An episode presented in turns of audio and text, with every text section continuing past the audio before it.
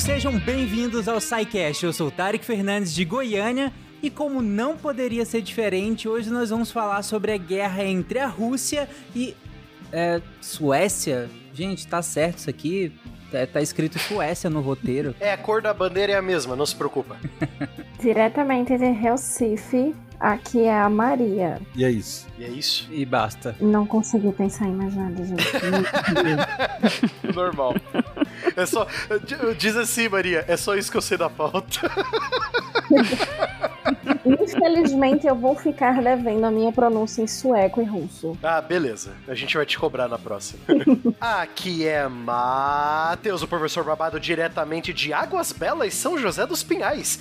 E, pois é, Rússia em guerra, de novo. Que choque. Qual que é a próxima mesmo? É uma terça-feira normal, né? É isso? Oi, pessoas. Aqui é a Tajla Mendes, de Mariana, MG. Existe alguém esperando por você que vai comprar a sua juventude e convencê-lo a vencer.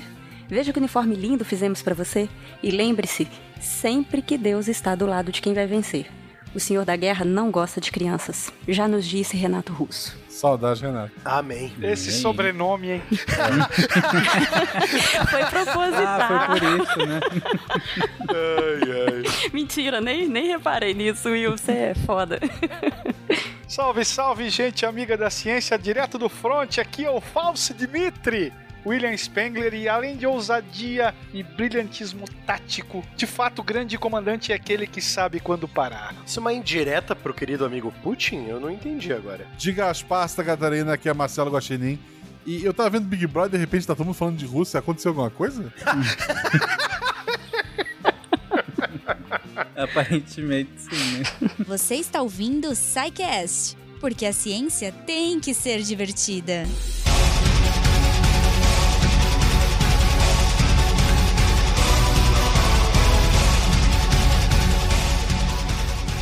Bom, gente, hoje nós vamos falar sobre a Grande Guerra do Norte. E para entender como a tão conhecida por sua neutralidade em tempos modernos Suécia protagonizou um conflito tão grande e importante, nós vamos começar entendendo a Europa dos anos 1700, os seus impérios e os seus czarados para que a gente consiga construir todo esse cenário e explicar essa tal de Grande Guerra do Norte, né? Bom, Grande Guerra do Norte, né? Estamos acostumados a escutar sobre a Primeira Grande Guerra, a Segunda Grande Guerra, né? A Terceira Grande Guerra, que alguns adeptos da fake news já estão falando que está acontecendo, né? Mas enfim, a Grande Guerra do Norte, ela não é tão estudada porque ela aconteceu ao mesmo tempo que uma outra guerra, não vamos dizer mais importante, mas uma outra guerra que atraiu atenções de mais potências da época do que ela mesma, que foi a Guerra de Sucessão Espanhola, né? Então, a Europa viveu por duas guerras ao mesmo tempo, envolvendo as potências ocidentais, que seriam a Grã-Bretanha, a França, a Espanha, Portugal e uhum a Áustria-Hungria a certo ponto, e a Grande Guerra do Norte que aconteceu ao mesmo tempo, que envolveu a, o Reino da Dinamarca-Noruega, o Império Russo, alguns reinos alemães e, pasmem, uma das maiores potências da Europa na época, a Suécia. Uhum. Era um império, o grande império sueco do norte. E essa guerra que aconteceu de 1700 a 1721, né? Lembrando ao ouvinte que guerras dessa época, elas duravam muito assim porque durante o inverno você para de combater, alguns dos seus soldados voltam durante a primavera para plantar nas fazendas e tal, né? Então você tem todo um tipo guerra, guerra mesmo só tem ali só em seis meses do ano, né? Só metade do ano é guerra, uhum. a outra metade é trégua. Então por isso que eles duravam tanto. Porém, é, nós não podemos falar, né, de uma coisa. A gente pouco estuda que é a Grande Guerra do Norte sem falar como que diabos, Tarik, a Suécia, a neutrazinha de hoje em dia, era um império no norte uhum. da Europa, né? Como que isso aconteceu?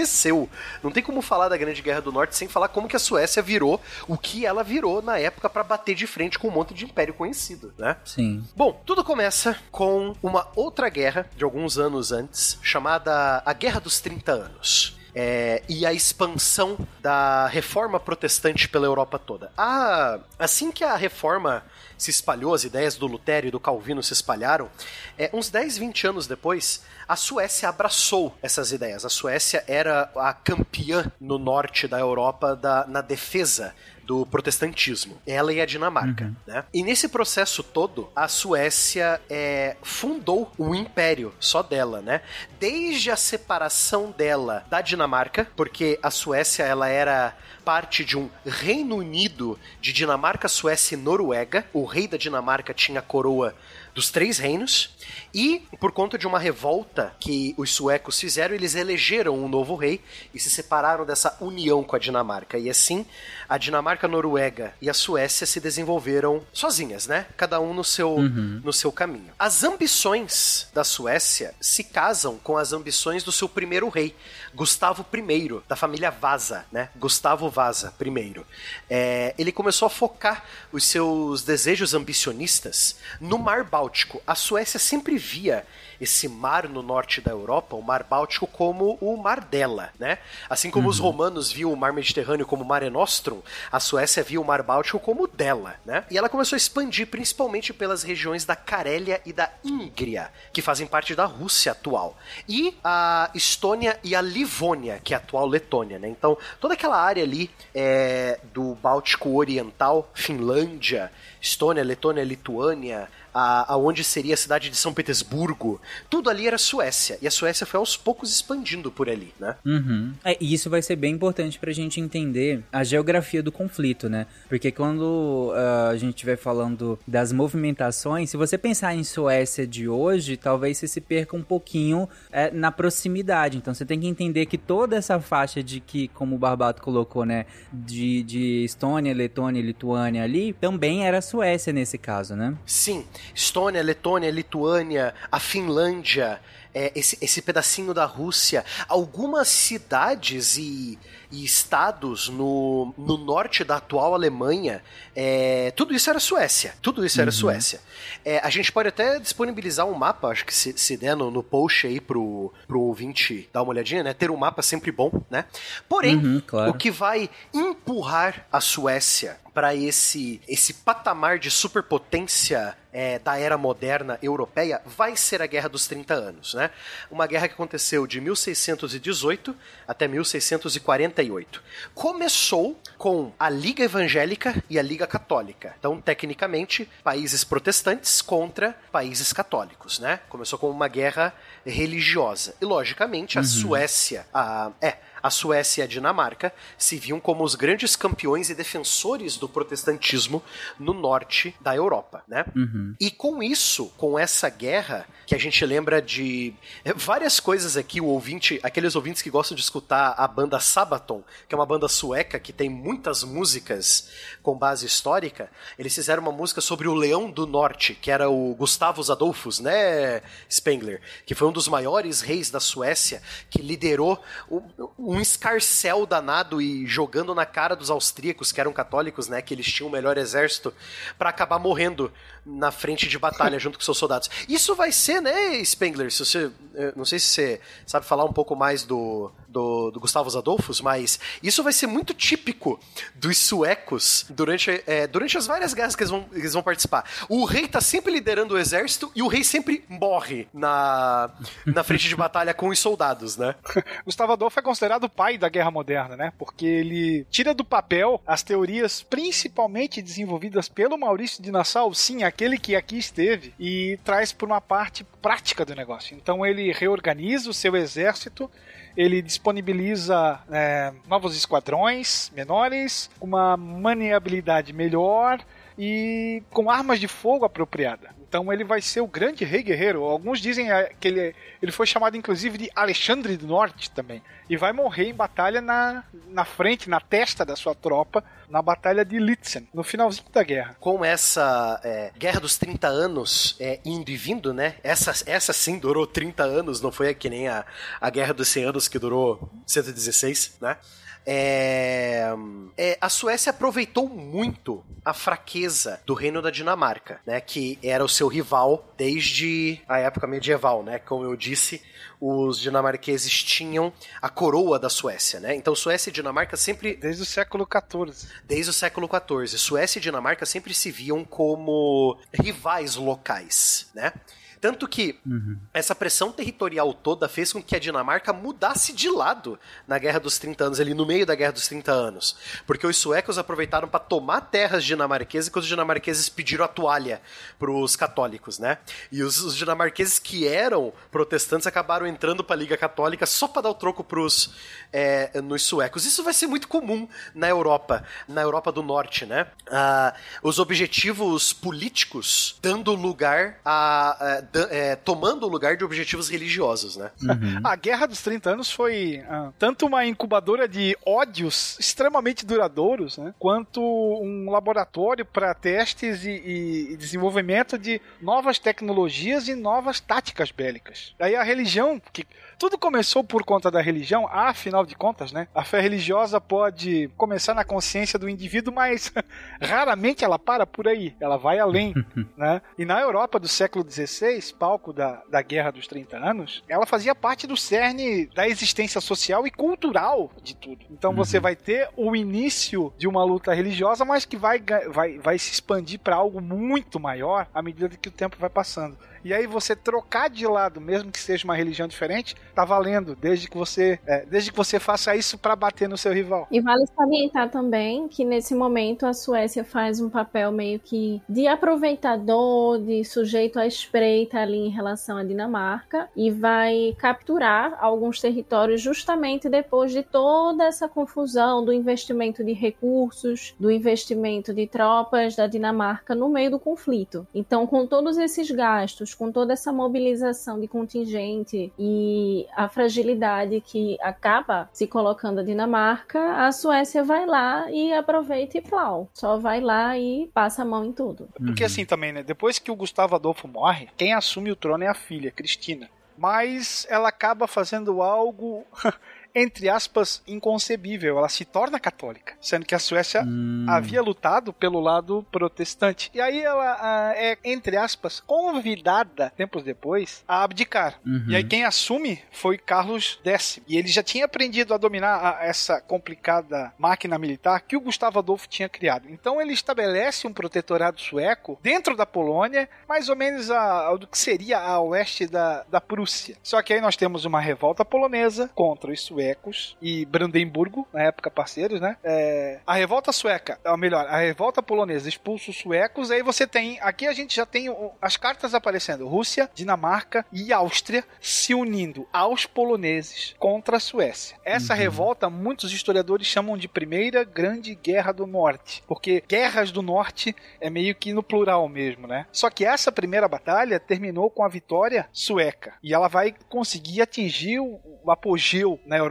dessa época. Tanto é que em 1655, os suecos dizem que começa a Stormadstiden, que era a era do grande poder. Então, Carlos XI bate os dinamarqueses e os holandeses. É, embora tivesse uma marinha mais fraca, as condições de guerra para ele eram mais favoráveis reforma e atualiza o exército, então ele acaba tendo a melhor tropa da Europa, que tinha confiança plena no espírito ofensivo e na frieza do aço. Ele eram os caras a serem batidos. Repara que a gente falou por cima de Rússia, que ainda estava um pouco fora desse tabuleiro, né? E ele também a- acaba instituindo algumas reformas civis para tentar deixar o seu estado é, economicamente mais forte. Só que Carlos o Carlos XI acaba morrendo. E aí quem herda o trono é o seu jovem filho Carlos XII, Carlinhos Dúzia, que na época mal tinha chegado aos seus 15 anos. Antes de falar do titio Carlinhos, que é o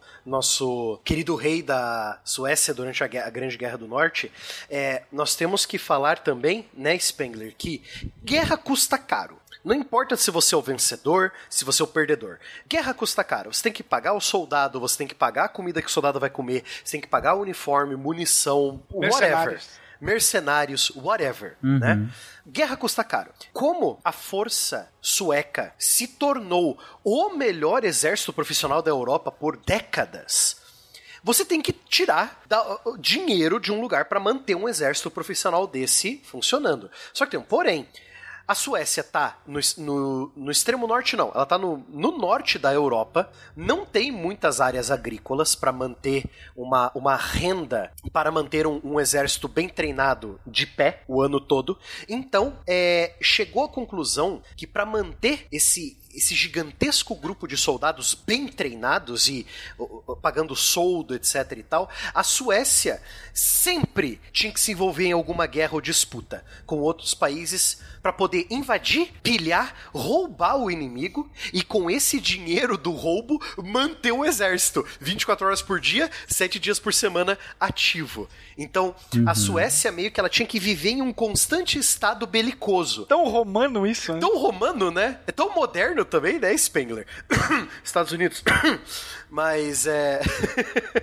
é. é- É uma coisa que é, até hoje acontece, né? Você poder manter um exército profissional roubando o inimigo. Então, toda vez a, a, a Suécia ou fazia uma guerrinha dela, ou se metia na guerra dos outros, só pra mandar o exército pra lá, fazer o que tem que fazer, roubar o local e voltar pra casa com o dinheiro do loot. Entendeu? É por isso, é por isso que as forças especiais que nós temos hoje em qualquer exército do mundo são exceção. São forças altamente treinadas, extremamente preparadas, coisa que todo mundo tá mais careca do que eu de saber, mas assim, extremamente caras. Então você tem as chamadas ilhas de excelência nas tropas regulares. Não tem como você manter um exército completo de forças especiais. Não teria como, você não tem como manter isso. Né? E aqui a, a- a Suécia acaba passando mais ou menos por isso também.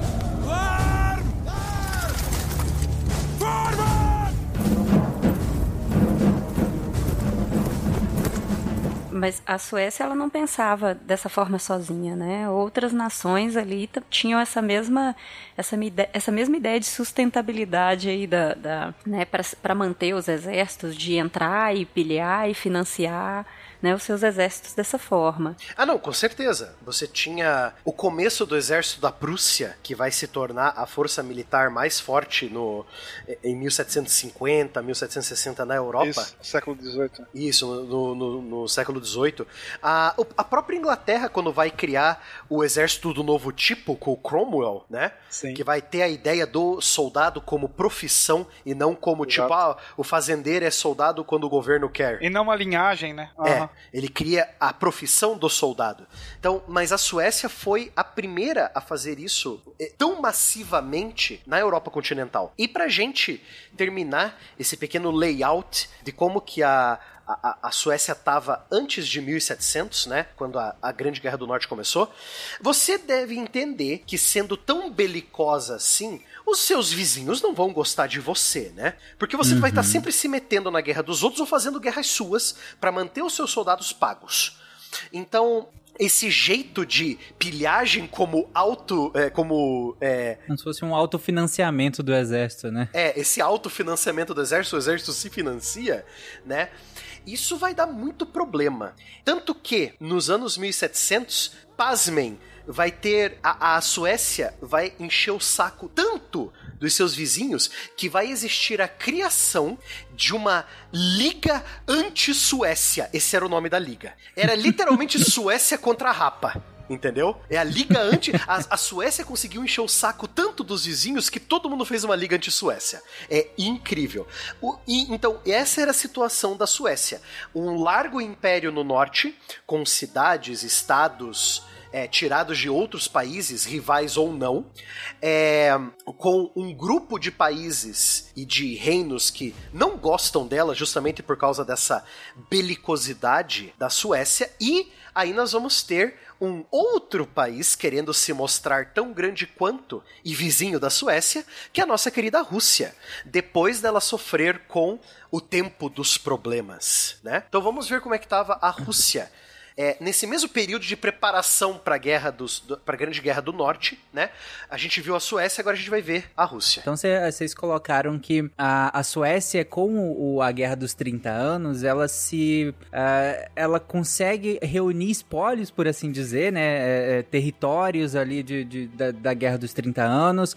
Ela treina o seu exército, profissionaliza o seu exército, né? E, e tem um dos melhores exércitos da, da- do continente. E além e como modus operandi, ela financia esse exército a partir de conquistas do próprio exército, né? Vocês colocaram que é, essa, essa fome, né, por conquista é pra, até para financiar e manter a sua, a sua própria, o seu próprio exército funcionando e, e, e essa fome cada vez sendo alimentada pelas conquistas dela própria, isso acaba gerando, claro, uma, inimizades eh, em todo o continente, pelo menos em todo em volta, né, o entorno da Suécia, e aí a gente tem basicamente o, quem, quando vai pensar na, na, na Grande Guerra do Norte, é quem contra quem, é, como você colocou, Babado, é basicamente a Suécia contra todo mundo que tá ali em volta e que, que se irritou ou que é, de alguma maneira se sentiu ameaçado com essa, essa, esse ímpeto expansionista da Suécia,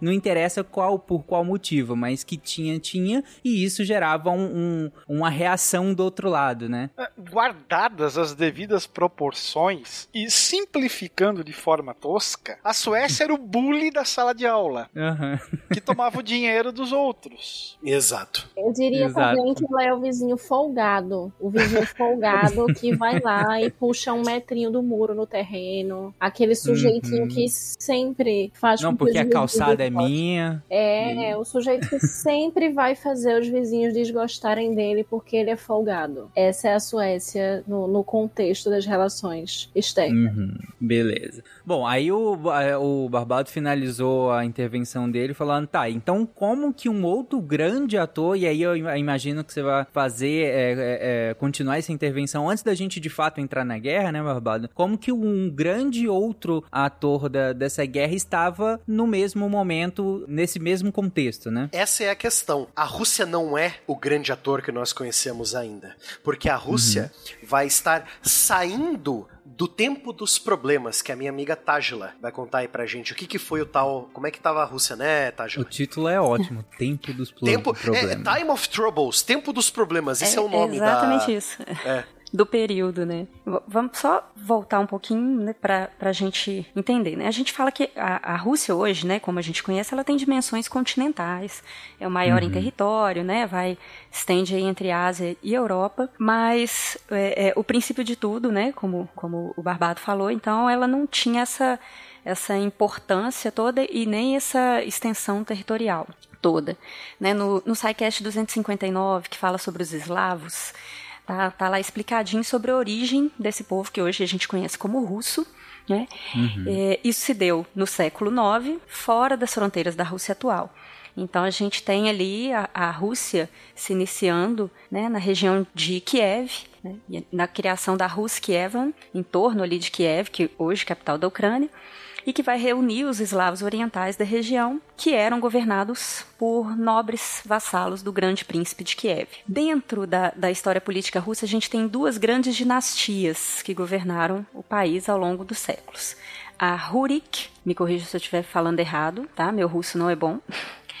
Iniciou-se, né? A, a dinastia Rurik vai iniciar aí quando o príncipe Rurik foi convidado pelos senhores de Novgorod, Novgorod a assumir o trono da cidade em 862.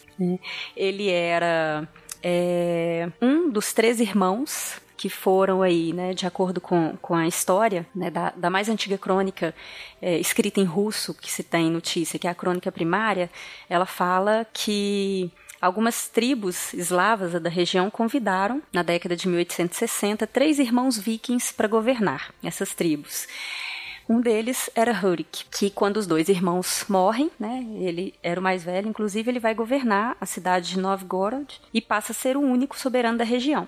Quando uhum. ele morre, Oleg, é, seu, o regente do seu filho, vai conquistar Kiev e começar a expandir aos poucos o território ali. Os reis da dinastia Rurik vão ocupar o trono até o final, então, do século XVI. E o fim dessa dinastia vai ocorrer a partir de 1598, quando morre o Tsar Teodoro I, e aí começa o que a gente chama de tempo das dificuldades. Como o próprio nome diz, então, o tempo das dificuldades foi um período bastante conturbado, marcado por fome, guerras, é, disputas pelo poder, uma vez que não havia herdeiros diretos ao trono uhum. da dinastia Rurik violência generalizada, e a gente comentou também um pouco sobre isso no SciCast 390, sobre Rússia czarista, que no ano de 1600 houve erupção de um vulcão no Peru que levou a Rússia a uma situação extremamente inesperada e delicada, porque com a erupção desse vulcão, milhões de toneladas de cinzas foram expelidas e ficaram ali flutuando por anos na atmosfera terrestre,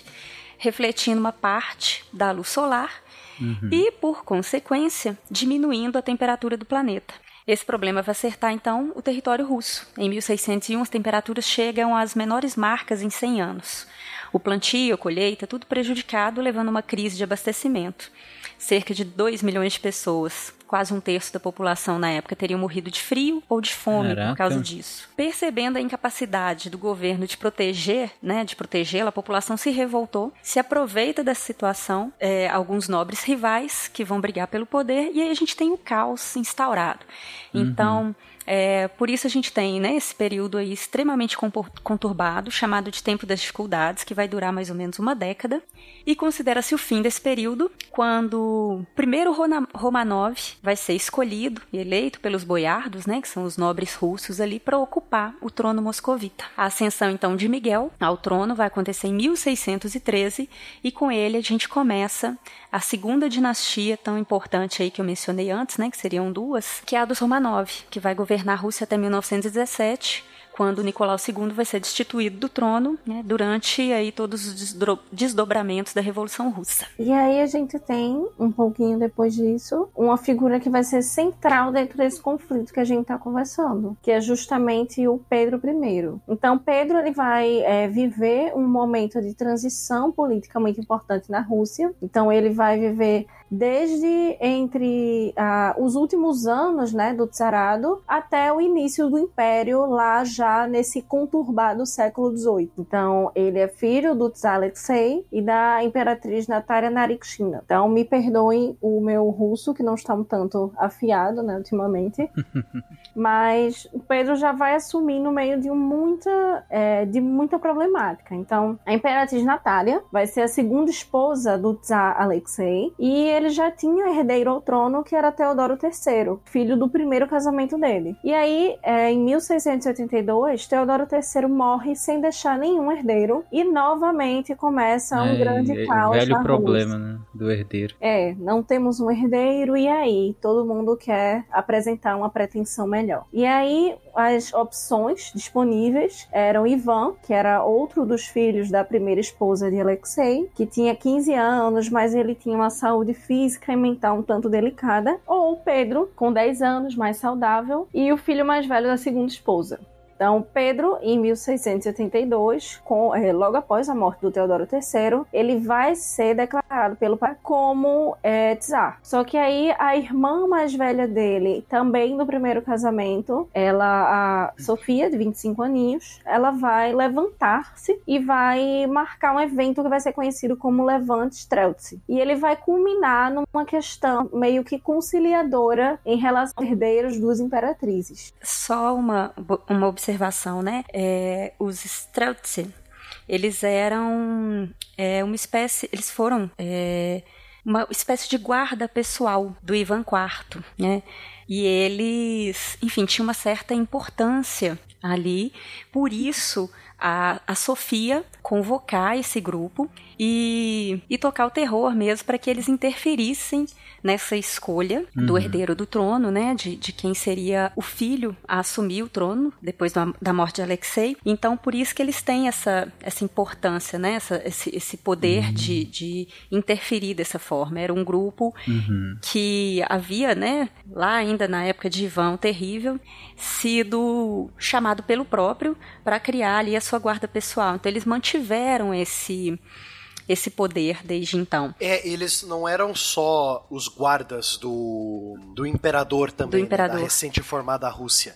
Eles eram, a, se eu não me engano, a primeira tropa russa a usar armas de fogo, né? Eles eram os mosqueteiros do... Eles eram, o, quando você os fala... Os mosqueteiros do rei. Exato. Quando você fala Streltsy, como a, a Maria explicou, eles são uma tropa bem treinada e, ao contrário dos mosqueteiros... É, franceses, por Franceses. exemplo, que tinham uma pistola e uma um florete, uma rapieira, que é uma espada curta. Os Streltsy tinham um mosquete e eles usavam um machado de duas mãos pra tanto apoiar o mosquete pra atirar melhor quanto pra bom, acabou a munição, deixa eu pegar meu machado de duas mãos É, ia aqui, ser né? bruto mesmo. Não tem Esses cão, café cara- com gato, né? É. Achei aqueles que gostam de RPG, pra aqueles que gostam de RPG, parece os anões, cara, dos RPG. Sempre com um machado de duas mãos na Caraca. mão. O, o Barbato colocou aqui, gente, pra quem tá nos ouvindo, o Barbato colocou aqui no nosso grupo do, do Discord uma imagem e é muito louco que o cara usa o próprio machado de apoio pro mosquete, então ele atira com um machado de apoio e aí, é claro, acabar a munição, sei lá, ele já pega o machado e já vai pra cima também, né? Acho útil. Acho bem justo. Uma elegância e uma violência ao mesmo tempo que só tinham como ser russas. Coisas que você só consegue imaginar a Rússia fazendo. Apoiar um Exatamente. mosquete É, é muito coisa de russo. Aham. A Maria tava, tava comentando, e aí quando a Maria tava, citou a Sofia, eu imaginei, eu não conheço eh, muito bem essa história, então eu imaginei que talvez a Sofia eh, estivesse inconformada dela não ter assumido, dado que ela é mais velha e o Pedro I é mais novo. Só que a, a reivindicação dela é para que o Ivan V assumisse, né? Exato. Na real, é porque a mulher não herdava, né? Uhum. Não, imaginei, Ainda né, nessa que- época ela estava fora da linha de sucessão. E aí você, Exato. o que você tem na verdade é um choque de clãs, né? Devido aos, aos casamentos que o, o, o czar anterior teve. Então você tem o filho do primeiro casamento, você tem o filho do segundo casamento, e aí você tem a irmã, né, a filha do primeiro casamento, que não quer que a sogra do segundo acabe exercendo poder sobre o filho e assim vai. Uhum. É, muita gente lembra de Catarina como sendo a grande imperatriz e a primeira mulher a, a, a comandar a Rússia, mas Sofia, aqui no século XVII, já cumpre os deveres de soberana durante a sua regência. Ela foi uma mulher extremamente influente. É, os dois irmãos, eles na verdade é, eram governantes cerimoniais, né? Quem governava mesmo era Sofia. Ela fez tudo bastante planejado, então, né?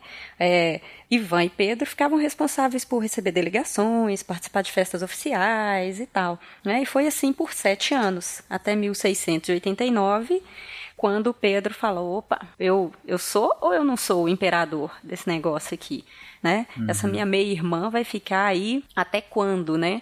Governando de fato. Né? E, e tem uma outra curiosidade que essa situação de dois imperadores, né, é uma situação é, governando ao mesmo tempo, é uma situação, é uma situação muito muito singular, né? E Pedro, por ser o mais novo, acabou perdendo a coroa oficial, a coroa mesmo, tô falando do objeto, a, a coroa mesmo oficial, para o Ivan, que era mais velho, né? Tinha 15 anos. E aí fizeram uma, uma coroa, uma réplica exatamente igual ali à original, para poder coroá-lo e ele usar, né? E então a Rússia ficou, entre aspas, governada por dois imperadores, mas quem mandava de verdade, quem governava de fato, era Sofia. Na real, dois czares, né? Porque o Império ainda não tinha É, dois czares. aparecido com aquela cara que normalmente a gente lembra. A gente tem isso mais tarde ainda, né? Aí Pedro vai acabar se encarregando de, de moldar, né? É, então Ivan, né, vai se organizar, perdão, Pedro, né, vai se organizar aí para para tomar Se organizar, eu tô adorando o eufemismo de vocês, do, do Pedro. Vai se organizar pra basicamente derrubar a irmã, enclausurar ela. enclausurar num, num convento, né? Então, aos 17 anos, ele toma o poder da sua meia-irmã, a envia para um convento, a deixa presa, né, nesse convento. E o, o Ivan V, ele vai falecer em 1696. Eles vão continuar governando juntos, só que não, né? Porque, como Maria já havia mencionado, o Ivan ele tinha alguns, alguns problemas, né? Que, que dificultavam a sua. é, a sua destreza para o governo, né? Ele tinha ali, como dizem, a saúde física e mental delicadas. Então, quem governava, na verdade, era Pedro e com o consentimento de Ivan. Para Ivan, ao, ao que tudo indica, né?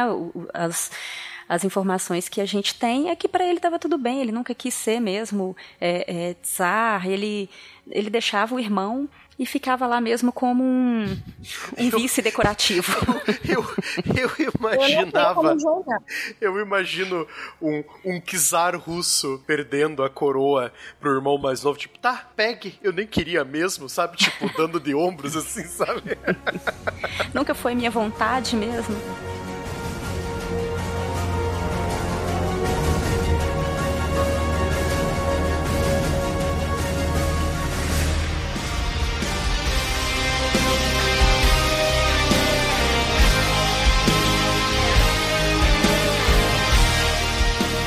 Bom, aí beleza, aí vocês falaram então que o, o Pedro, né, destitui a irmã aí da, desse cargo extraoficial, que, que Sofia, né, quem de fato governava como vocês colocaram, e aí basicamente sete anos depois o Ivan V morre, e aí de fato Pedro passa a ser o, o, o czar oficial, né, ou o imperador, né? É, entre aspas ainda. Ainda não. Né?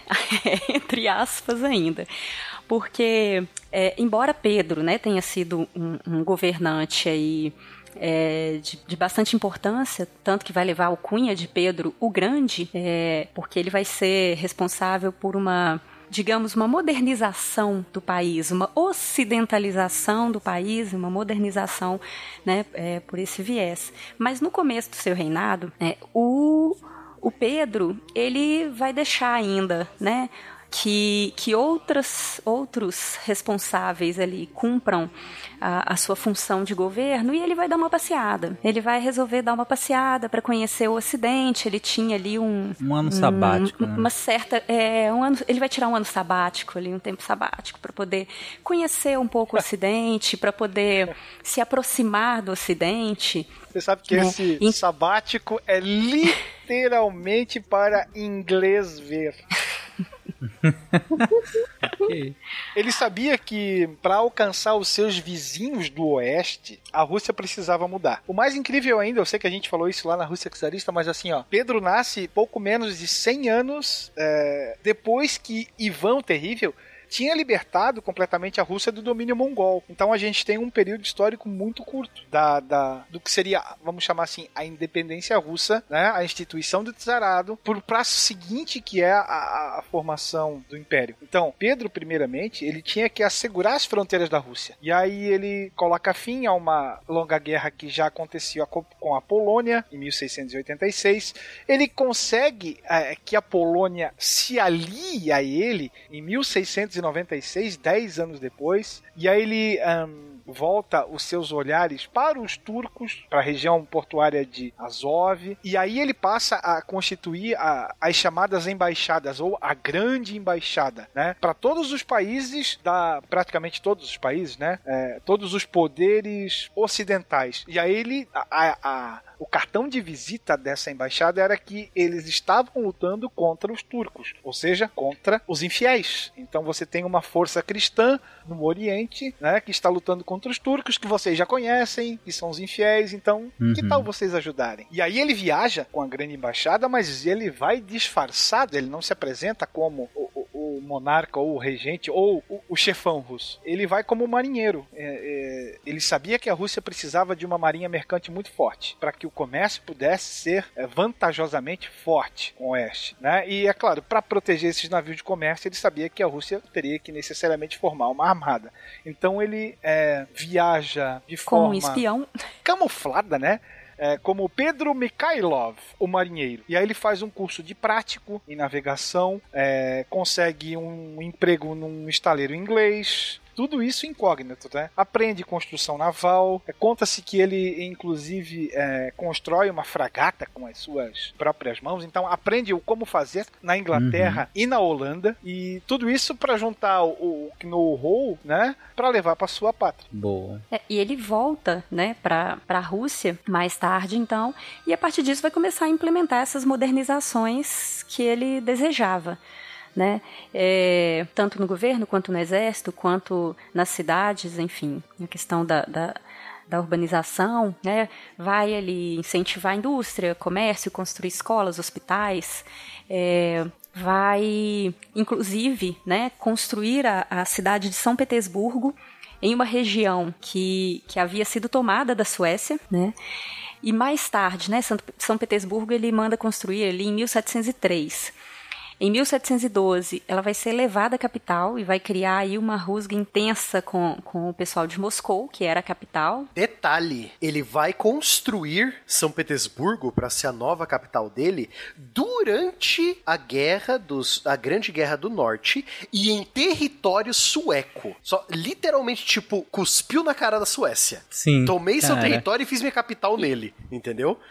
E diz a história que ele planta uma árvore ali, né? Ele planta uma árvore diz, vai ser aqui. Caraca. Nem aí pra nada. Uhum. Bom, gente, mas aí uh, a gente acabou nessa, nessa história aqui em relação do, a, a Rússia, acabou passando um pouquinho do período da própria guerra, né? Como vocês comentaram agora, é, até da, da própria criação da cidade de São Petersburgo, em territórios já, já tomados, né?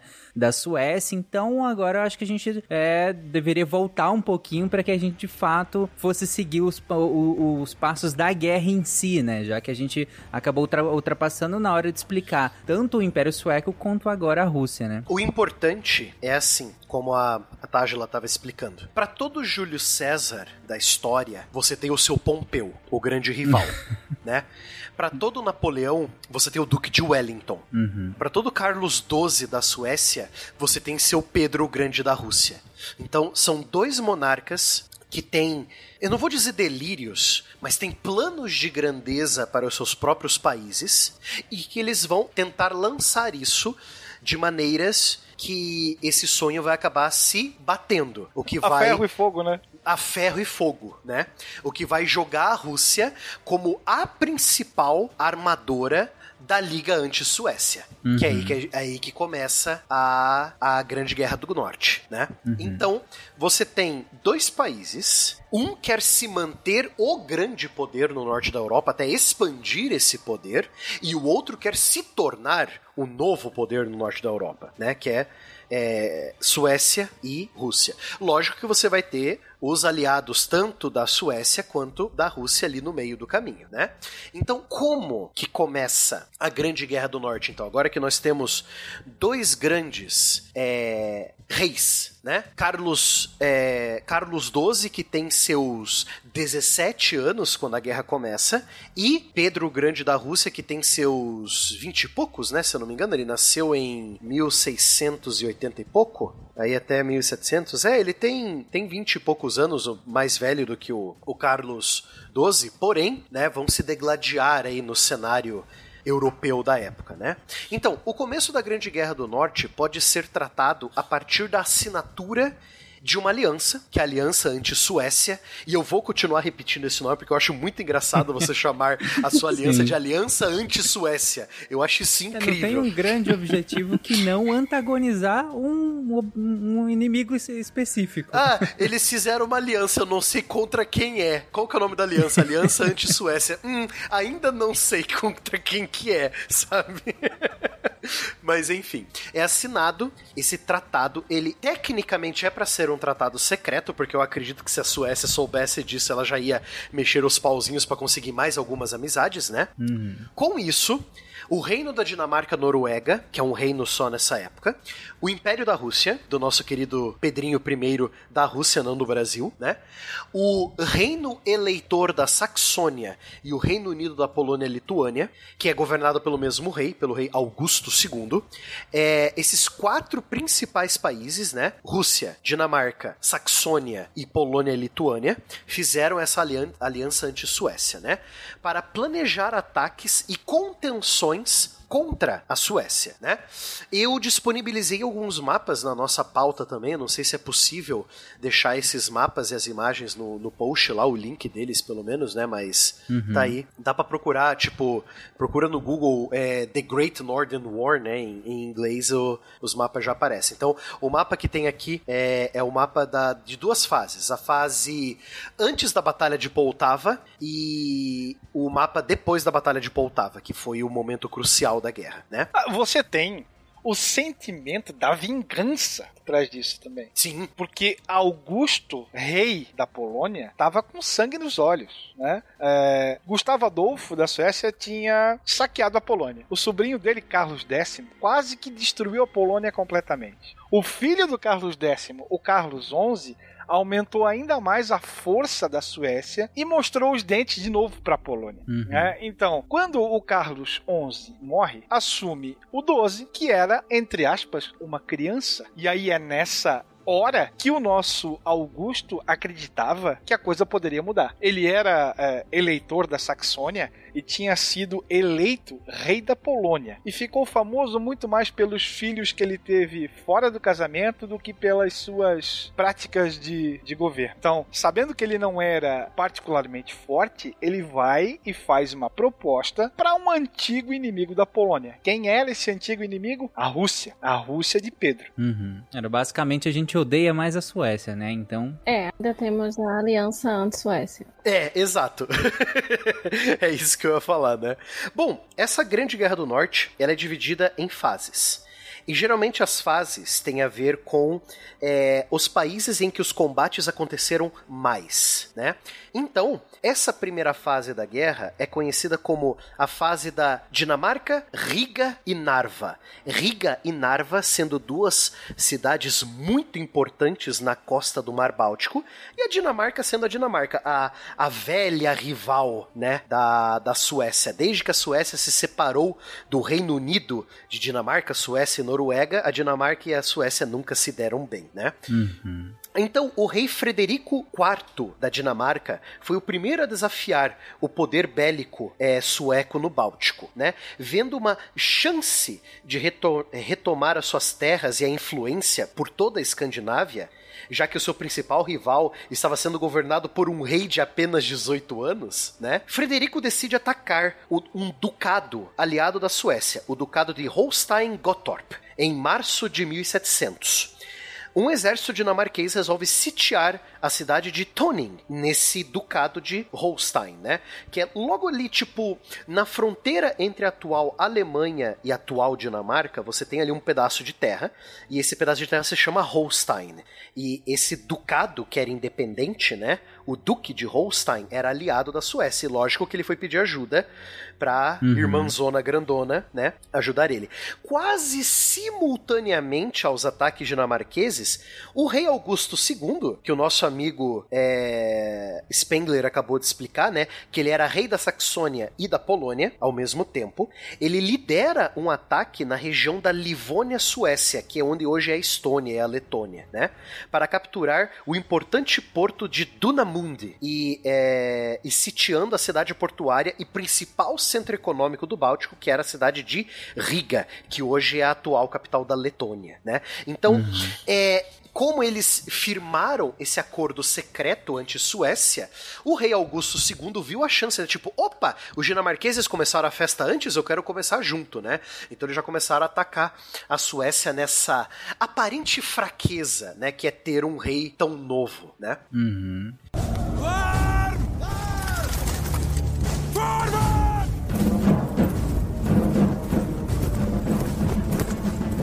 É, só pra situar, Barbada, até agora, então a gente tem. é, gente, pra quem tiver um acesso ao mapa, claro que a gente vai deixar o mapa no post e tudo mais, mas caso você não tenha aberto o post, tudo, pode abrir um mapa comum mesmo, um mapa Mundi, ou pesquisar pelo mapa. Tem o Geacron, né, também, que dá pra Sim. pesquisar pelo mapa da época e tal, mas basicamente você tem um, a- a- um ataque a- ao, ao território sueco, ali onde hoje é a Estônia e onde hoje é a Letônia, né? Isso. E ao mesmo tempo você tem a Dinamarca atacando ao sul é, o, que, o que hoje é a Alemanha. Isso, exatamente. Que era território protegido pela Suécia. É, É. é porque é difícil falar Alemanha, porque a Alemanha dessa época não existe. É um monte de país eco, tudo recortado. Não, né? Tanto que a Saxônia, que o rei Augusto II também é rei, ela faz parte do, do Sacro Império Romano Germânico que ainda existe nessa época aqui, né? Então você tem esses dois ataques. Você tem um ataque polonês na Letônia e na Estônia, que são territórios suecos,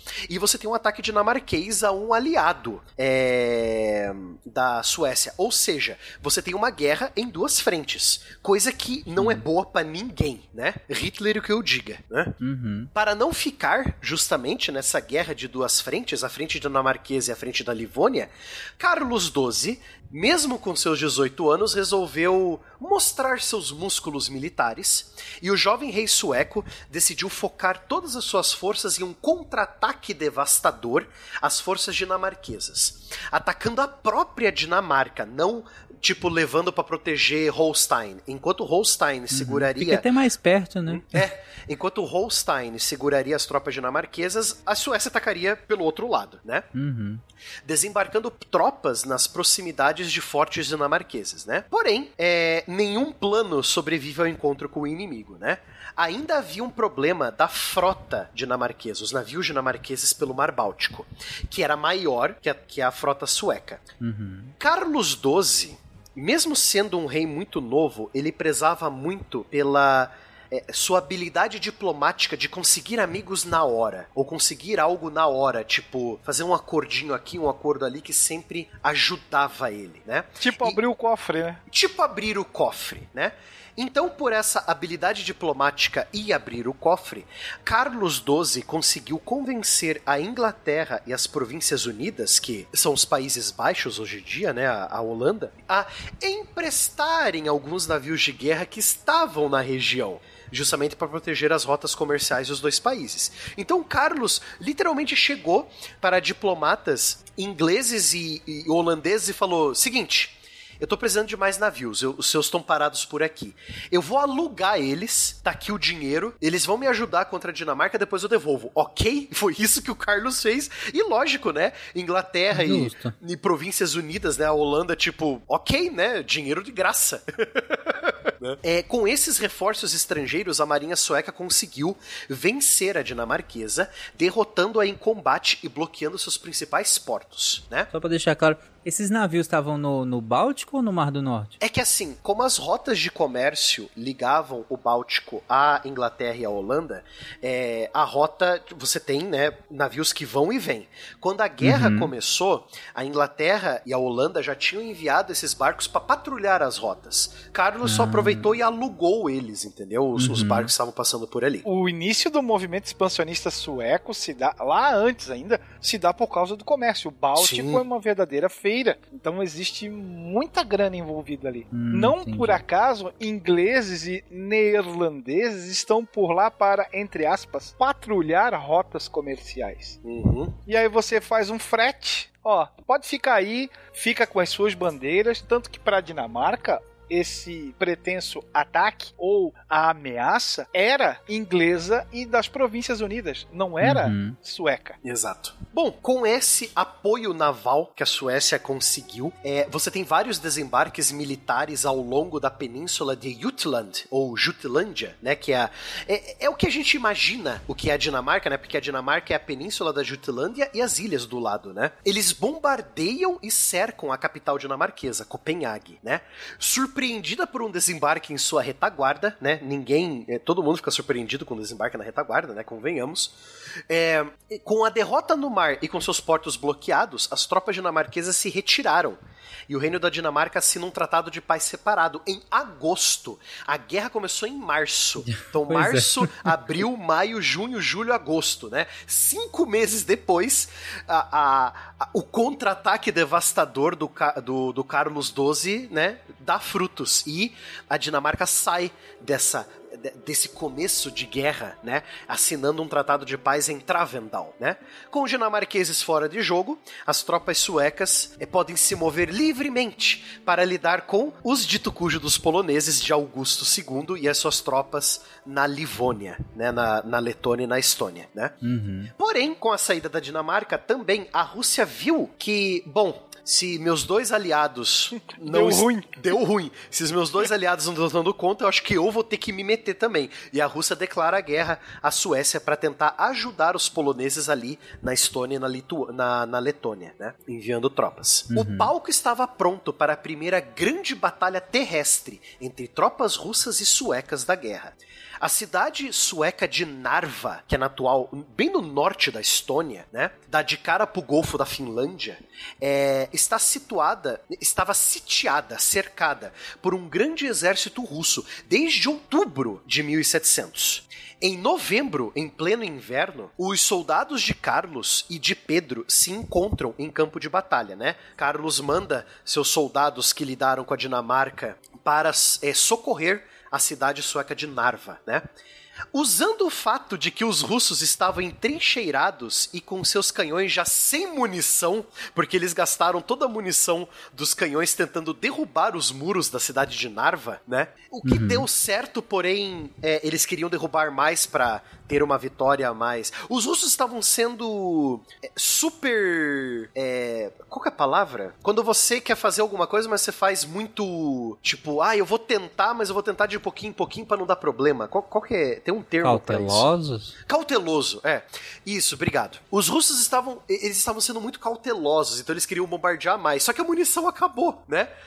E justo quando o exército de Carlos XII chega para libertar a cidade de Narva, né? O exército sueco consegue fazer manobras muito mais rápido do que os 40 mil russos entrincheirados na frente da cidade. Assim, usando a confusão na linha de comando russa, né, dos generais russos não sabendo o que fazer, a falta de munição dos canhões inimigos e do excelente treino sueco, um exército, pasmem, de 9 mil suecos venceu 40 mil russos, tá? Só pra vocês saberem. Que caíram em debandada, abandonando seus postos e atravessando o rio Narva congelado. Rei Carlos XII estava no comando da cavalaria sueca pessoalmente nessa batalha, então mantendo o costume dos reis suecos de liderar a batalha da frente, né? É, aumentando a moral dos seus soldados. Ah, por curiosidade, os soldados dessa época, da época do rei Carlos é, XII, são chamados de carolinos, os soldados carolinos, né, em homenagem ao rei Carlos, né? Então, a primeira grande batalha foi uma vitória estonteante sueca debandando um exército russo de 40 mil soldados e com os russos abandonando todos os seus canhões. Todos os 120 canhões foram abandonados e lógico que os suecos vão pegar pra eles, né? Sim.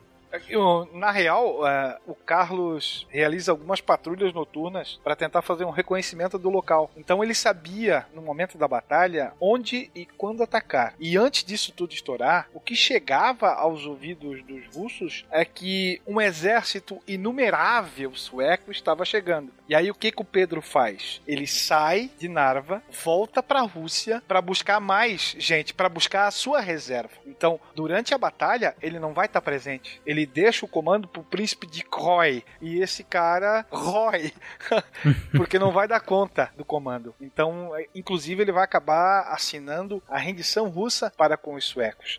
E, além da, da inferioridade numérica, o- os suecos vão ter também uma vantagem que foi uma grande nevasca que aconteceu no local. Tanto é que se diz que Carlos, quando essa nevasca começa, ele se volta para suas tropas e diz: Agora é a hora. Com a tempestade às nossas costas, eles nunca verão o quão poucos somos nós. E aí Uhum. você tem é, uma tropa especializada, bem treinada, ainda que pequena, é, com uma com, com muito pouca é, visibilidade do campo de batalha para quem está defendendo, né? É, quem garante que são 10 mil, 8 mil ou muito mais, né? Face aos 40 mil, o que se fala é que existia normalmente 4 para 1 na defensiva. Então é uma vitória bastante considerável e Pedro acaba tendo que aprender para evitar que isso aconteça no futuro novamente. Exato. Após essa derrota devastadora, as tropas do Tsar que não estavam prese- eh, que o Tsar não estava presente, né? Recuou. É claro que ele não vai chegar a tempo, né? É.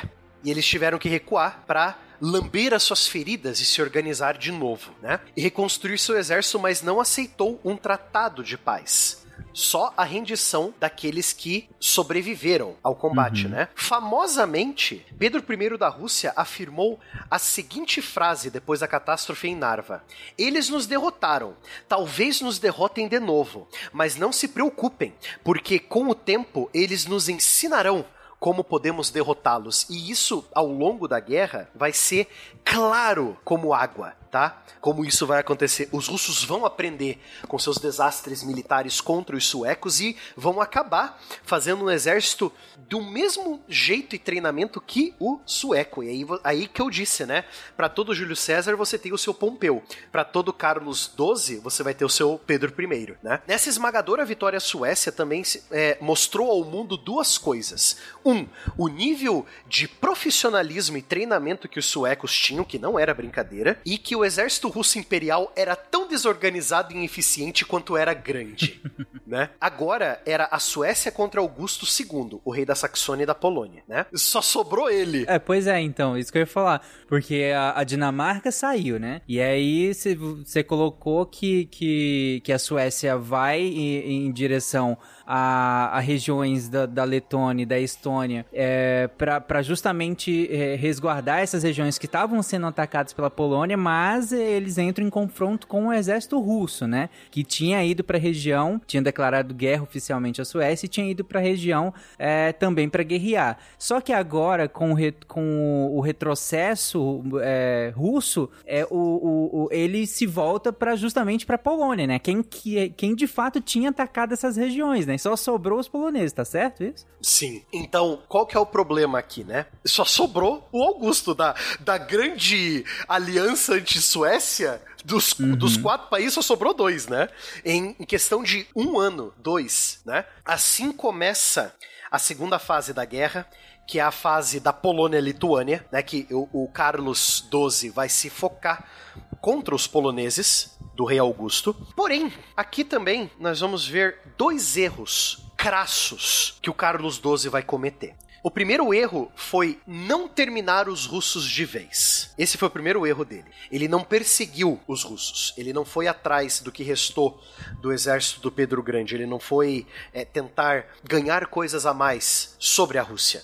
Ele resolveu focar na Polônia. E focar na Polônia foi o segundo erro. Né? O primeiro erro foi deixar os russos descansarem. O segundo erro foi é, ir atrás da Polônia e Lituânia. Porque, cara, a Polônia-Lituânia uhum. vai vai ser é, é meio anacrônico falar isso, mas vai ser muito similar ao que o Vietnã foi para os Estados Unidos ou a, o Afeganistão foi para a União Soviética. Cara, vai ser uma bagunça que o, o Carlos XII vai se meter na Polônia que vai ocupar tanto tempo dele que vai dar tempo da Rússia se reestruturar entendeu? Então uhum. a segunda fase da guerra vai ser o principal erro do Carlos XII nessa campanha toda. Então, né? Olha aí, já dá para fazer um contrafactual, né, Barbado? Pois é, se Carlos XII tivesse perseguido a Rússia até o fim, né? Isso ia Exatamente. ser bem interessante. Carlos XII não perdeu tempo. Logo após um longo descanso é, e de receber suprimentos dos, para os seus soldados, né? Ele marchou com o seu exército para capturar as principais cidades polonesas e tentar pegar as tropas do rei Augusto de surpresa. Porém, né, como se fosse um golpe do destino, Augusto II tinha outros planos. Ele sempre sonhou em transformar a Polônia e Lituânia em um reino hereditário e não em uma monarquia eletiva. O rei da Polônia e Lituânia era eleito quando ele morria, não passava de pai para filho. É por isso que um rei alemão virou rei da Polônia, né, porque ele é da Saxônia originalmente. Uhum. Com um baita de um exército sueco invadindo suas terras, o, o, o, rei Augusto II teve um vislumbre. Eu vou deixar o inimigo invadir e destruir o meu país, porque eu vou ter a desculpa política de falar, viu Polônia, como uma monarquia eleita não funciona? Me deixe ser o monarca absolutista e eu resolvo o problema. O cara tava literalmente querendo entregar metade do país de bandeja para um caos total ser, ser lançado na Polônia para ele virar rei hereditário da Polônia, para ele virar o rei é, absolutista da Polônia, né? Cara, eu conheço político aí muito próximo da gente que faria isso, mas assim, sem nem pestanejar. Pois é, né? Pra você ver que a história, infelizmente, se repete. Algumas coisas se repetem na história, né? É, infelizmente, as táticas militares de sempre perder para a Suécia funcionou demais até, porque ele perdeu muitos soldados, né? É, derrotas atrás de derrotas, cidades capturadas, isso foi o caos caos para a Polônia. A situação foi tão tensa para o lado do Augusto que Carlos XII conseguiu suporte o suficiente dos nobres poloneses, poloneses para eleger outro rei para a Polônia. Um rei, logicamente, amigo da Suécia. Ou seja, eu invadindo um país para tirar o governo atual e colocar um governo que seja meu amigo no lugar. Nossa, que cheirinho de déjà vu. Mas enfim, né?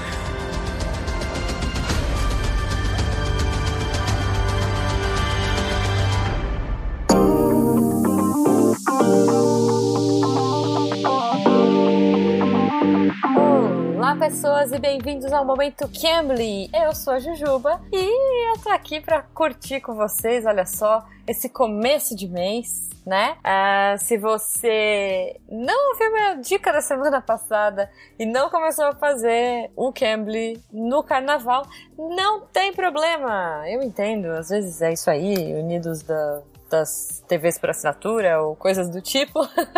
o momento então de você aprender inglês, olha só, e começar uma coisa nova, pode ser agora, por que não? Nada de deixar para depois. Se você quiser aprender inglês, com aquele esquema lindo, maravilhoso do Cambly e conversar com professores super diferentes. Aliás, essa semana eu conversei sobre Pokémon com meu professor, olha só, para vocês verem como, como a gente pode falar sobre tudo mesmo.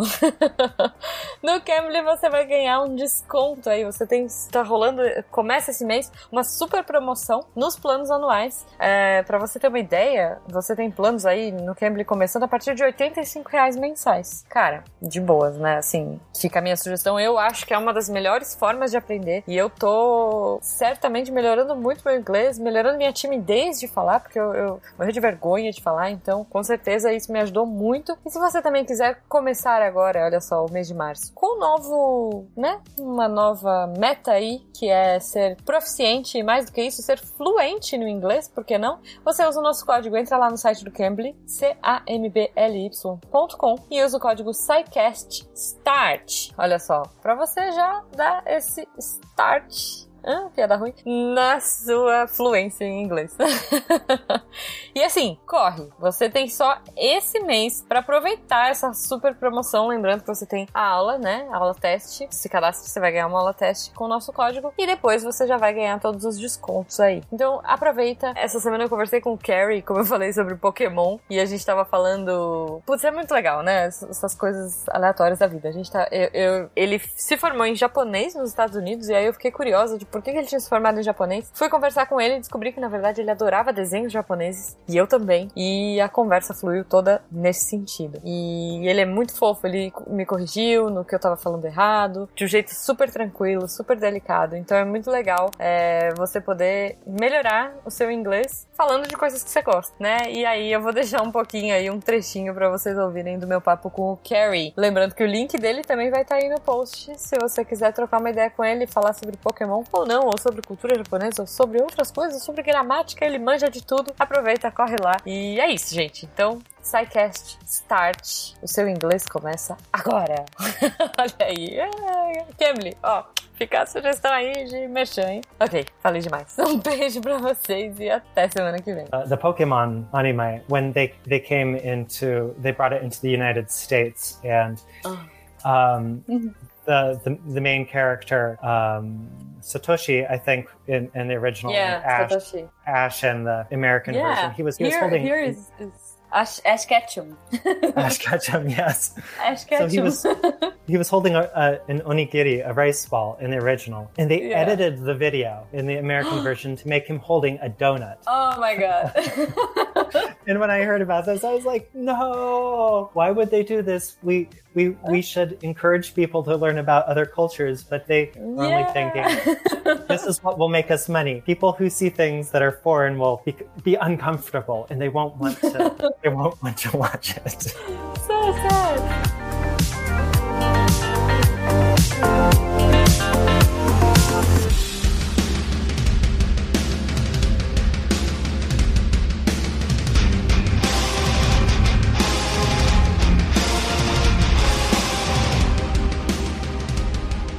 Ou seja, até agora então, eles con conseguem derrotar a Dinamarca, conseguem colocar os russos para correr e agora derruba o rei da Polônia ainda, né? Exato. Porém, a Polônia está dividida pela metade. Metade apoia esse rei novo, chamado Stanisław Lecnicki, né? Me perdoe o meu polonês. E a outra área do país ainda era controlada por apoiadores de Augusto II e por algumas tropas russas que a, a- Pedro o Grande conseguiu mandar para ajudar os seus aliados poloneses. Isso em 1704. E aí foi 1705, 1706, 1707. Carlos XII só preocupado com a Polônia e esquecendo de ver que seu principal rival, a nossa querida Rússia, que ainda estava em pé de guerra com a Suécia, ela não pediu arrego, ela só recuou. É, reparou, reconstruiu o seu exército depois da grande derrota em Narva e lançou um ataque. Ou seja, a, a Rússia, o tempo que a Rússia precisou para se reagrupar, rearmar, fazer novos canhões, que demora, né? Porque todos os canhões russos foram perdidos em Narva.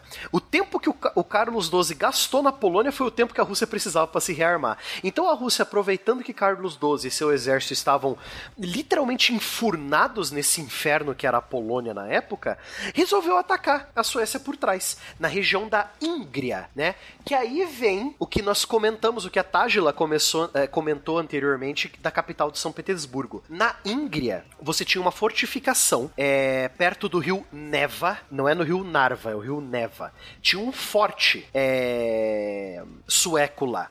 Os russos conseguiram capturar esse forte. E quando Pedro chegou nesse forte, que tem a lenda que o, o Spengler falou, que Pedro plantou uma árvore e ali seria sua nova capital, eles desmancharam todo o forte sueco, reergueram de novo um forte russo e dentro dele começaram a construção de uma pequena cidade que viraria São Petersburgo. Então, durante uma guerra, os russos resolveram: quer saber?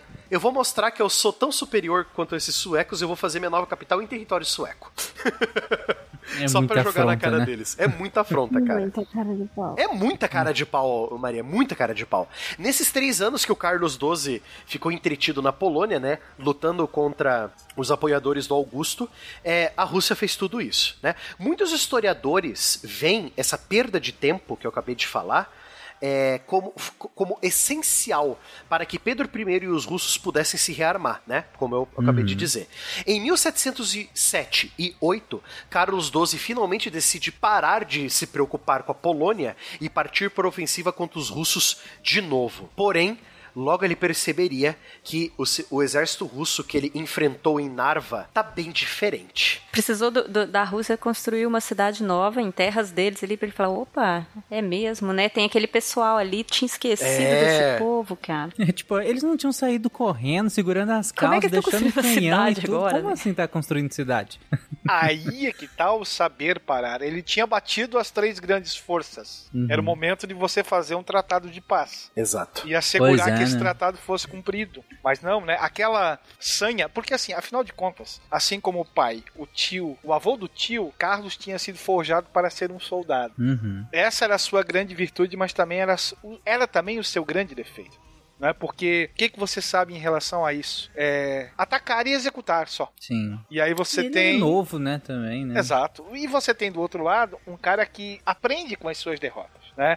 Principalmente se a gente pegar as guerras do século XVIII, nós vamos ter algumas mudanças bem consideráveis da forma como você guerreia. E uma delas era a questão dos suprimentos, coisa que o Pedro da Rússia vai começar a implementar. Mas só pra gente ter uma ideia, né? É, sei lá, por mais dramática que seja a, a ação ali na, na linha de frente, muita coisa e muita coisa muito importante acontece nos bastidores para que isso tudo é, possa acontecer. A gente está falando de alimento, ferramentas, armas, munições, né, E aí os números nos dão uma ideia da grandiosidade disso. A própria moral dos soldados também, né, Spengler? Claro. Né? Para um exército de 40 mil homens, e Carlos parte para a Rússia com aproximadamente 44 mil homens, é, ele consome 80 mil litros de água por dia, somente para os homens. Né? Uhum. E aí você tem assim, ó, cada cavalo ou mula necessitava de aproximadamente 50 litros ou mais diariamente. E aí você tem todos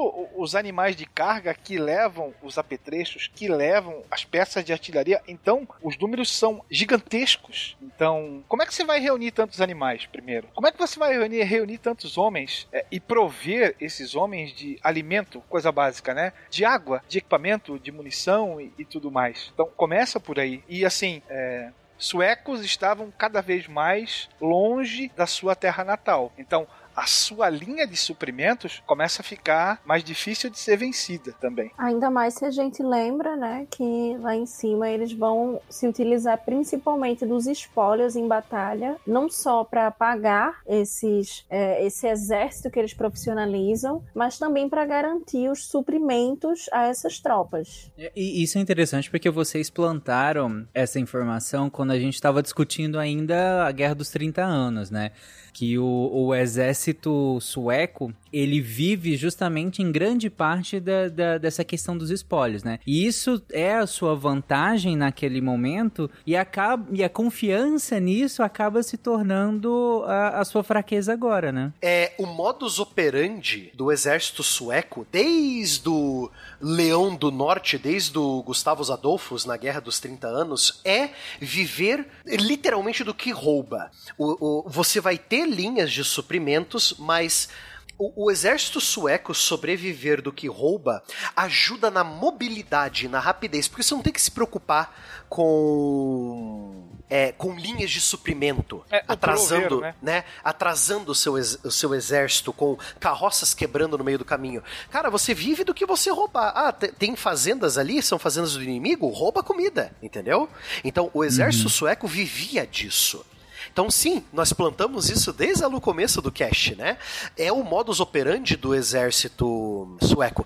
Porém, eles vão bater de frente com o modus operandi da nossa querida mãe Rússia, que é a campanha de terra arrasada, não deixar nada para o inimigo. Então, muito antes de Napoleão e de nosso querido tio Hitler sofrer nos ermos russos, Titio Carlos XII sofreu com a política de terra arrasada da Rússia também, né? Você não pode falar da Grande Guerra do Norte sem falar da batalha que foi o, a reviravolta, né? Vai sacramentar o negócio. Vai sacramentar. Como eu disse, a Rússia implementou, vendo os, su, os suecos mudarem de visão da Polônia para a Rússia, é, Pedro falou: queima tudo, porque os suecos vão ter que passar por aqui. Se você queimar tudo e eles não tiverem suprimentos, eles se ferram e a gente pega eles, né? Então, a ideia de guerra do Pedro I era não lutar onde os suecos queriam, deixar os, os suecos entrar mais e mais e mais e mais nas minhas terras arrasadas, e assim que eles ficarem fracos o suficiente, eu cerco eles e ataco. Foi isso que aconteceu. Que, que presságio, hein? Que presságio, né? E foi isso justamente que aconteceu na grandiosa Batalha de Poltava, que é música do Sabaton, que, né, que é, a música se chama Poltava. Em 1709, perto da vila de Poltava, na Ucrânia, é, um exército sueco cansado, malnutrido, doente, de 20 mil soldados. Lógico, muitos morreram ao longo, é, ao longo da, da batalha, né? Foi literalmente cercado por, acho que 50 mil soldados russos bem treinados, bem preparados. E, cara, não deu outra. O... Massacre, né? Foi um massacre, cara. O, o, exército sueco foi massacrado. Assim como o exército russo foi massacrado em Narva há nove anos antes, né? O exército sueco foi massacrado em Poltava. Cara, só o rei que, por sinal, o Spengler até apontou ali na pauta, o rei Carlos XII levou um tiro no pé e ele ficou imobilizado, é, não podendo acompanhar as tropas tão perto do, do, da batalha quanto ele queria. Ele foi carregado numa liteira durante a batalha toda. Quando ele viu o revés da batalha, ele resolveu fugir. Ele e 1.500 soldados dos 20 mil conseguiram fugir para o Império Otomano, que não era amigo dos russos também, né? Usando lá a sua manha de negociador de curto prazo, é, Carlos XII consegue abrigo no Império Otomano, porém, com essa derrota em Poltava e do estado do pé dele, né, de tudo que ele passou, que seus soldados passaram, ele conseguiu até encher o saco do próprio anfitrião, que era o sultão otomano, né? o sultão otomano chegou e falou: Cara, chega, volta pra Suécia, que eu não quero mais você como meu, como meu, meu convidado, né? O sultão otomano recebeu várias, vários pedidos do Pedro para que ele devolvesse o Carlos XII é, para ele, tipo, me devolve meu prisioneiro, né? Mas o sultão, o, os otomanos nunca foram amigos dos russos, então o sultão falou, cara, só vai pra, pra Suécia, vai, né? E aí, meu caro Tarik, chegamos em um ponto em que o Império Sueco está em frangalhos. Uhum. Suas terras na Estônia e na Letônia completamente tomadas por poloneses e por russos. Os dinamarqueses voltaram a encher o saco da Suécia vendo essa fraqueza. É, a própria Finlândia estava sendo atacada por tropas russas, não atacada para ser tomada, mas atacada para ser destruída. Essa época, que foi o final da Grande Guerra do Norte, é, lá pelo ano 1712, 1714, é conhecida na Finlândia como o Grande Terror, né? É um bom nome. É, era. é, fo- foi chamada de o Grande Terror, porque, cara, os russos destruíram a- a- muitas fazendas fi- finlandesas, né? E aí, a Grande Ira, a Grande Ira é o nome que, que os finlandeses chamam essa época. De 1714 até o final da guerra. A Finlândia sofreu com ataque atrás de ataque, fazendas sendo destruídas e. É aquela tática de guerra de terror, assim, sabe? Meter o terror na população. Uhum.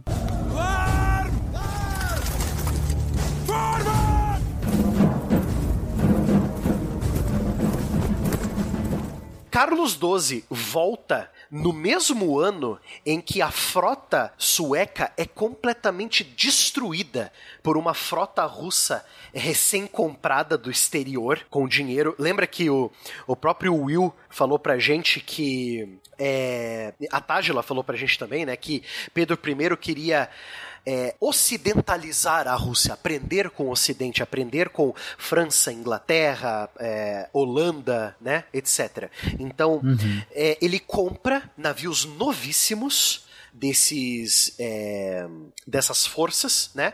O que faz com que a frota russa seja a maior do Báltico agora. A frota sueca é dizimada. A Suécia não tem mais força naval para manter a, o seu esforço de guerra na é, no Báltico. Então a Suécia tá encurralada, cara, por terra e por mar. Carlos XII volta para a Suécia e tenta levantar um novo exército. E como o, o Will também falou, né? Ele não sabe parar. Carlos XII organiza uma nova campanha, assim como ele organizou no começo da guerra, há 14 anos atrás, né? Lembrando que a guerra foi de 1700 até 1721, foram 21 anos de hostilidades. Ele levanta um novo exército sueco e marcha contra os dinamarqueses na Noruega. E lá, Carlos XII encontra o seu fim. Lógico, sentindo o cheiro da derrocada sueca, outros países se metem no conflito agora, vendo que tá todo mundo pulando para pegar o que sobrar Ah, agora é só as hienas, os, né? os abutres começam a revirar em volta da Suécia. A Prússia se mete para tomar terras suecas. A, a Inglaterra se mete para tomar fortes e colônias suecas na América e na África. Todo mundo se mete para pegar ah, um pedaço da Suécia porque a Suécia está se desintegrando. Em 1718, 30 de novembro, Carlos XII está liderando seu exército contra tropas dinamarquesas na Noruega, cercando uma cidade chamada é. Ele tá marchando ao lado dos seus soldados, como sempre, na linha de frente, examinando as trincheiras onde os, que os seus soldados cavaram para chegar mais e mais perto dos muros da cidade sem levar tiro. E, de repente, os soldados dele, tipo, eles veem que o rei começa a dar longas voltas sozinho pelas trincheiras para, dá- se debruça no topo da trincheira, dá uma olhadinha. Sempre tem um ou outro soldado seguindo o rei. Porém, o rei ficou uma hora debruçado em cima de uma trincheira. E os soldados acharam estranho. Quando eles chegaram perto do rei, já que o rei estava demorando para continuar sua, andan sua andada, eles perceberam que o rei tinha morrido com um tiro na cabeça. E ali morre, numa trincheira de lama e neve ao lado dos seus soldados. Com 36 anos de idade, o rei Carlos XII da Suécia. E lógico, com a morte do rei, o cerco é levantado e a tropa toda volta para a Suécia carregando o corpo do rei morto. Por que, que eu tô focando tanto na morte do Carlos XII aqui em 1718? Né? O ouvinte vai pensar, mas poxa, o Matheus acabou de falar, o professor Barbado acabou de falar que a guerra foi até 1721 e o rei morreu em 1718. Co- Como é que a guerra continua? Por que, que eu estou destacando tanto a morte do Carlos aqui? Muitos historiadores ainda debatem porque eles acham que foram os próprios soldados do Carlos XII que mataram ele. Porque o tiro que ele levou, Tarek, não foi de frente para trás, foi de um lado pro outro do crânio. Hum, Um, um tiro na lateral. E a lateral dele tava sempre pras trincheiras, não pro forte norueguês. Entendeu? aham. Então até hoje se debate se o rei Carlos morreu pela mão dos, dos soldados noruegueses ou dos próprios suecos, para tentar acabar de vez com essa guerra. Né? Uhum. No fim, é, o, o exército recuou. A Suécia foi governada pela irmã mais velha de Carlos XII, a Úrica Eleonora, já que ele não teve filhos, né? Mesmo depois da morte do seu amado, porém militarista rei, a Suécia continuou na guerra por mais três anos, esperando conseguir uma situação melhor para não ter que desmembrar todo o seu exército, porém não deu, né? Em 1721, a Liga, a, a Liga Anti-Sueca tem a sua vitória. A Suécia teve que pagar rios de dinheiro como indenizações. Perdeu todas as suas colônias, porque a Suécia tinha colônias na África e na América, perderam todas elas. Ela só não perdeu a Finlândia. A Suécia ainda era Suécia e Finlândia, porém, todas as suas terras na Alemanha foram perdidas, foram tomadas também.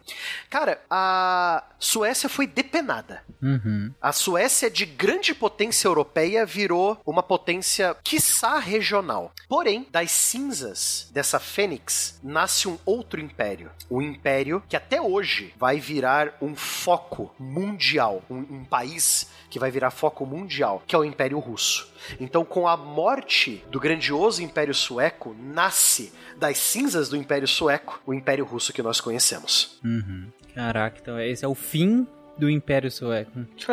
Tem uma parte interessante ainda antes da, da Batalha de Poltava, é que já sentindo os efeitos do, da terra arrasada e, e do inverno russo, ele recebeu, o Carlos recebeu um comunicado de um cara chamado Ivan Mazepa, que era líder dos cossacos da Ucrânia. Porque o que, que nós tínhamos? Rússia e Polônia reivindicavam a Ucrânia. Quem comandava ela de fato eram os cossacos, que por muito Uhum. tempo tinham servido os líderes russos como a sua cavalaria. Então, na região da Ucrânia, hoje tão batida, literalmente, né? já tinha a existência de, de repúblicas eh, em vários locais na- nas estepes comandadas pelos cossacos. E aí, qual é a proposta do Ivan Mazepa? Se o Carlos colocasse a Ucrânia sob a sua proteção, ele daria para ele 30 mil homens, 30 mil cavalarianos. E aí você para e pensa: eu já tô me ferrando aqui sem alimento, sem pasto. É, sérios problemas de provisão. Se eu for pro sul, em na direção da Ucrânia, eu vou ter comida, pasto e uma terra amigável. Não Uhum. é um grande negócio? Sim. melhor até que os pretensos 30 mil cavaleiros. Então, antes de ele é, continuar a sua marcha para o combate em direção a Moscou, ele vai para a Ucrânia. Nesse meio tempo, ele manda um comunicado para Riga, cidade onde ele tinha deixado seus homens. É, o general Levenhaupt estava lá e ele pede reforços, principalmente com canhões e provisões. Só que as, e ele sai de lá com 11 mil homens, né, de Riga para a Ucrânia. Só que as forças russas atacam e aí sofrendo com falta de provisões, ele solicita que os homens que ele tinha deixado em Riga venham de encontro a ele. E a gente tem um general chamado Adam Levenhaupt. E ele parte com 11 mil homens para reforçar as tropas. Nesse meio tempo, ele é atacado pelos russos. Uhum. Os generais que estavam com o Carlos dizem pra ele: Ó, vamos esperar os caras aqui, depois a gente toca pra, pra Ucrânia. Ele recebe uma outra mensagem do Mazepa dizendo: Ó, se tu não vier agora, vai dar ruim, não vai rolar. E aí ele toca pra Ucrânia mesmo assim. Chegando lá, ele encontra uma surpresa, literalmente um presente de grego. O Mazepa só tinha 1.500 homens, tinha estourado uma revolta dentro das suas próprias tropas, é, várias rebeliões. Cinco dias depois, os cossacos depuseram o Mazepa e dão um passa fora no Carlos. Aí ele fica sem reforço, sem Porra. comida, sem provisões, né? Quando a primavera chega, ele só tem 20 mil dos 44 mil que ele tinha saído, sendo que 2 mil já estavam feridos. Uhum. Os canhões eram menos de 30 e a maioria da pólvora estava molhada. E aí Caramba. pensa em fazer um cerco nessa situação ferido no pé. Ele tinha tomado um tiro no pé. E aí durante a batalha, ele foi levado numa, numa espécie de padiola, né? A, a- a escolta que ele tinha era formada por 24 homens. Durante a batalha, 21 morreram. Né? Uma bala de mosquete atravessa o chapéu do Carlos, a outra atinge a sela do cavalo que, que levava ele, e uma terceira bala atingiu uma cruz que ele, de metal que ele usava no pescoço. Acho que ele se tocou que não era a hora dele ficar por ali. O cara Uhum. tava com um tiro no pé, sem guarda, chapéu furado, a sela do cavalo esburacada, e o cara foi salvo por uma cruz que ele levava no pescoço. Os sinais estão todos à mostra, né? Não, pra começar, o tiro no pé. Tomou o tiro no pé pensa assim: hum, acho que tem uma coisa errada aqui. Hum, pois é, com certeza, né? Caramba. E, e isso no, no- ele ainda não, não tinha ido em direção à Rússia, né? Nesse sentido. Não, isso, ele já toma. O tiro no pé foi imediatamente antes da batalha. E durante a batalha é que ele vai sofrendo todos esses reveses e tem as suas tropas praticamente dizimadas, né? E aí você Uhum. tem um grande número de vítimas suecas, as vítimas russas pouco mais de mil, as estimativas chegam em 1.300. E aí você foge com aquilo que resta, que são 1.500 suecos de 44 mil que iniciaram a marcha. Uhum. É, é só, só, só uma curiosidade, Will, não sei se eu entendi que certo, é, mas essa proposta dos cossacos é, é- era real mesmo? ou Era real, mas quando a gente fala em marcha, você leva alguns dias, né, Pra que a coisa venha e vá e tudo mais. Uhum. Tanto é que, que a figura do Ivan Mazepa até hoje é discutida se ele é se ele é um herói ou um traidor ucraniano. Uhum. Tem uma discussão recente, inclusive, sobre isso. Porque, afinal de contas, ele estava se levantando contra a Rússia, né? Sim, pois é. é interessante. Tem uma parte interessante também que eu acho, é porque assim, ó, as guerras do- do- dos anos 1700 começam a mudar e tudo mais, a gente tem artilharia, a gente tem armas de fogo, mas é, os campos de batalha eram tomados por, pelas chamadas nuvens de fumaça. E aí você não Uhum. conseguia ver quem era quem, né? É, Uhum. por isso que se começou a padronizar uniformes e por isso que eles eram tão coloridos. Ah, porque você olhando hoje, pô, o cara ali, ó, é um alvo, né? Todo colorido. Sim. Não, é para que ele realmente pudesse ser visto não só pelo inimigo, mas pelo seu próprio amigo no meio desse nevoeiro de guerra. Então existe o porquê, né? Não é simplesmente Uhum.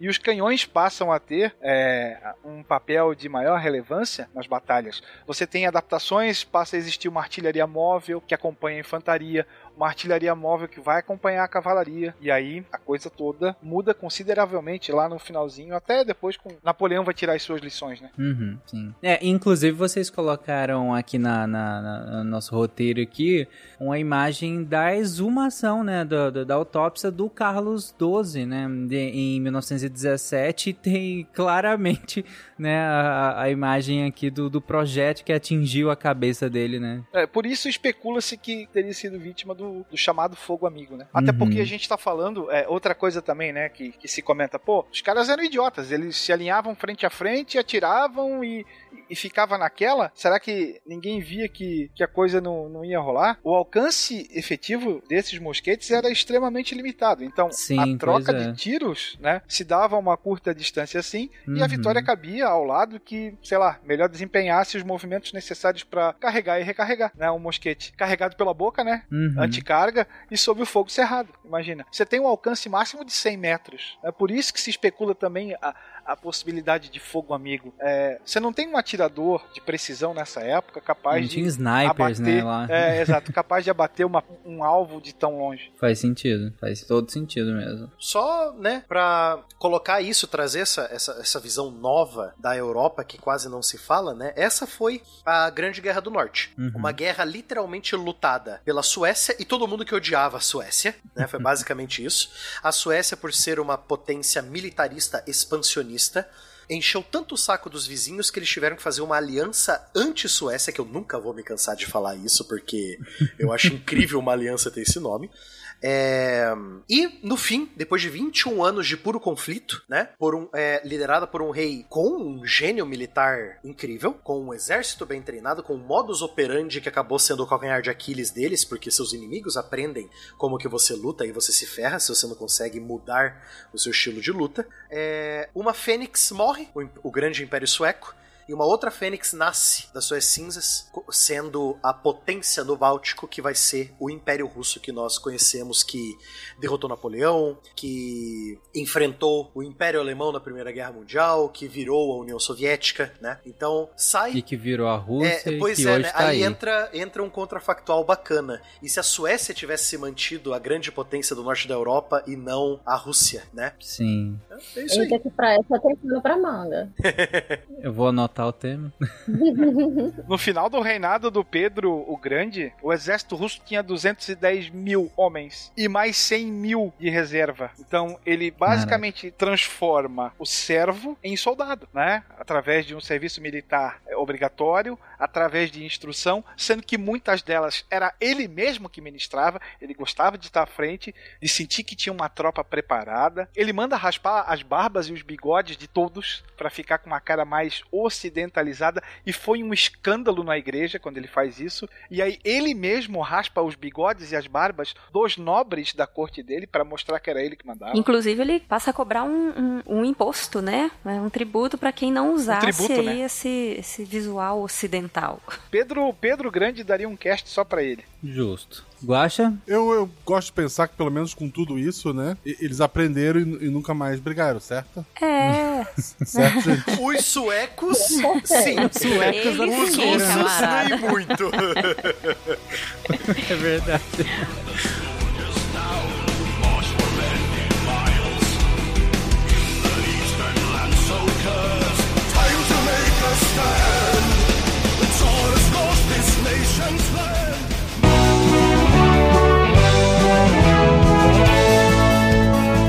Chegamos na sessão de recadinhos do SciCast. Eu sou a Jujuba, passando aqui só para avisar que se você ouvinte quiser ajudar o projeto a continuar divulgando ciência de forma divertida, você pode através do PicPay, Padrim ou Patreon. Além do SciCast, você ajuda a manter outros projetos da casa e a manter o site também, com a nossa produção diária de textos incríveis. Caso você ainda não tenha visto, a gente editou o patronato para esse ano. Temos novidades bem legais esperando por vocês. Os nossos lindos patronos que apoiam e amam o projeto tanto quanto a gente. Os links vão estar aí no post. Fora isso, se você quiser entrar em contato com a gente para dúvidas, sugestões ou, enfim, recadinhos quaisquer, é só mandar e-mail para contato@sicast.com.br. Por hoje é só e eu encontro vocês na semana que vem. Tchau. Atenção para o informe semanal dos textos da semana.